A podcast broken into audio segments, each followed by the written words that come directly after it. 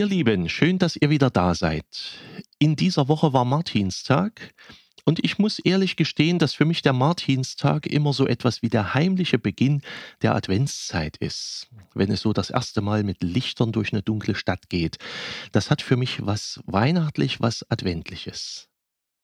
Ein bisschen früh, und vor dem Ewigkeitssonntag, das geht ja eigentlich nicht, da schon an Advent zu denken. Aber ich finde ehrlich gesagt den Bruch zwischen Ewigkeitssonntag, Totensonntag und dem folgenden ersten Advent nicht so stark. Natürlich ist der Ewigkeitssonntag mit dem Gedenken an die Verstorbenen thematisch ganz anders gelagert als die folgende Adventszeit. Aber liturgisch gesehen und von den Lesungen im Gottesdienst her ist das nicht so. Ab dem drittletzten Sonntag im Kirchenjahr gibt es nämlich Adventslesungen im Gottesdienst. Lesungen nämlich zu der Thematik, was geschieht, wenn der Herr kommt? Was geschieht, wenn sein Tag kommt? Was geschieht beim Advent, beim Ankommen von Jesus?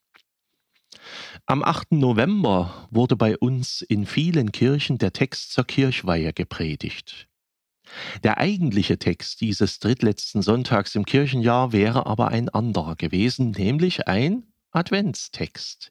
Ich lese ihn mal kurz vor. Erster Brief des Paulus an die Thessalonicher im fünften Kapitel. Von den Zeiten und Stunden aber, liebe Brüder, brauche ich euch nicht zu schreiben. Ihr wisst selbst genau, dass der Tag des Herrn wie ein Dieb in der Nacht kommen wird. Wenn sie sagen werden, es ist Frieden, es gibt keine Gefahr, dann wird sie das Verderben schnell überfallen wie die Wehen eine schwangere Frau, und sie werden nicht entfliehen. Ihr aber, liebe Brüder, seid nicht in der Finsternis, dass der Tag wie ein Dieb über euch kommt. Denn ihr seid alle Kinder des Lichts und Kinder des Tages.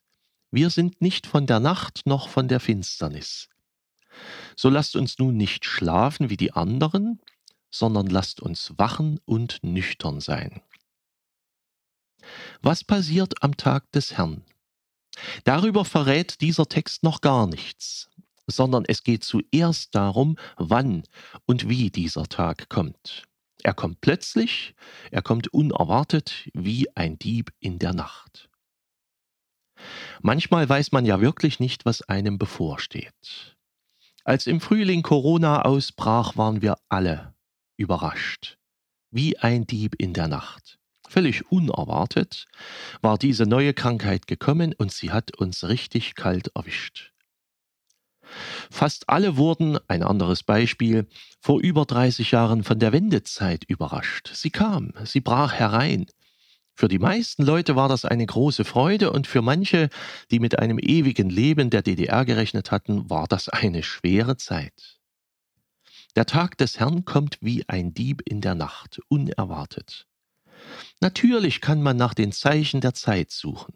Und man wird auch immer wieder, auch in unserer Zeit, Spuren der Endzeit finden. Aber auch das Folgende ist wahr. Der Zweite Weltkrieg zum Beispiel ließ die Welt nicht untergehen. Der Erste Weltkrieg auch nicht. Die Cholera-Epidemie in Hamburg im 19. Jahrhundert auch nicht. Ebenso die große Pest aus dem 14. Jahrhundert nicht.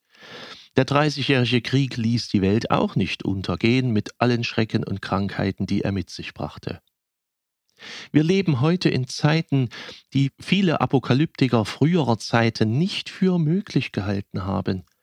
Die Menschheit hat schon viele Weltuntergänge erlebt. Und ich gehe davon aus, dass es auch dieses Mal sein wird, dass wir ihn überleben werden. Der Tag des Herrn kommt unerwartet. Und ich gehe davon aus, dass das so stimmt.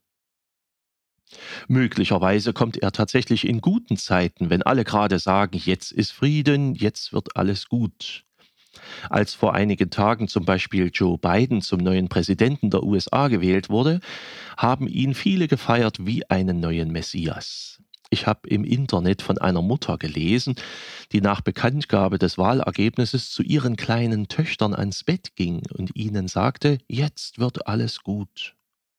Was für eine Last liegt auf diesem Mann? Und wie groß wird die Enttäuschung sein, wenn er mal sagen sollte, dass Deutschland zum Beispiel seine Verteidigungsausgaben erhöhen soll? Kommt jetzt der große Frieden? Und wenn ja, ist dies ein Zeichen für das Kommen des Herrn? Weil er ja doch kommt, wenn Frieden ist? Aber das hieße ja doch wieder ausrechnen zu wollen, wann Jesus kommt. Lassen wir das lieber, er kommt unerwartet. Dass der Tag des Herrn wie ein Dieb in der Nacht kommt und wie die Wehen über eine Schwangere, das wird vor allem die überraschen, die gar nicht mit ihm rechnen. Uns Christen hingegen kann das Kommen des Herrn eigentlich nicht überraschen. Der Tag des Herrn ist uns angekündigt. Wir wissen, dass er kommt. Als Kinder des Lichtes und des Tages müssten wir es tatsächlich wissen, dass unsere Welt eben ein Ziel hat, dass unser Leben ein Ziel hat, dass kein Moment unseres Lebens wiederkehrt, dass die Welt und unser Leben kein alle Jahre wieder ist und dass unser Herr kommt. Von dort wird er kommen, zu richten die Lebenden und die Toten, so bekennen wir es ja sogar in unserem Glaubensbekenntnis. Und wie auch immer das geschehen wird, es wird geschehen. Also lasst uns wachsam und nüchtern sein, schreibt Paulus. Nicht verzweifelt sein, nicht fatalistisch sein, nicht alles aufgeben, aber eben auch nicht ignorant sein, nicht selbstsicher sein, nicht schlafend das Augenmaß behaltend, den Mut behaltend, die Liebe behaltend, die Bescheidenheit behaltend. Auch die Freude behaltend und die Dankbarkeit behaltend, die Gnade behaltend und vor allen Dingen die Hoffnung behaltend. Und all das weitergebend, so sollen wir sein, all das weitergeben, weil es das Vernünftigste ist, was wir tun können und tun sollen, angesichts dessen, dass unser Herr kommt. Auf Advent und Weihnachten, auf das Gedenken an die Ankunft des Herrn vor 2000 Jahren können wir uns vorbereiten. Es ist eine feste Zeit im Kalender. Das Wiederkommen des Herrn allerdings, das steht nicht im Terminkalender, aber er kommt. Und deshalb ergeht an uns das Wort, seid nüchtern und wachsam.